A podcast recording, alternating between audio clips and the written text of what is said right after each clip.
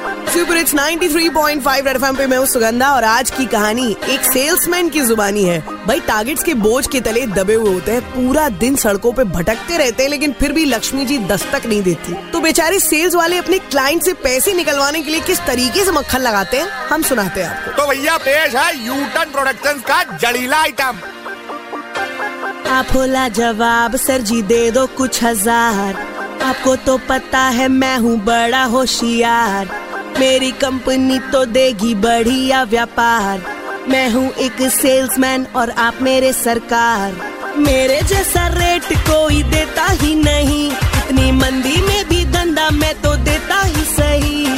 गलियों में चर्चा मेरी होती है रही, पर आपके बिना इंसेंटिव ये मिलता ही नहीं।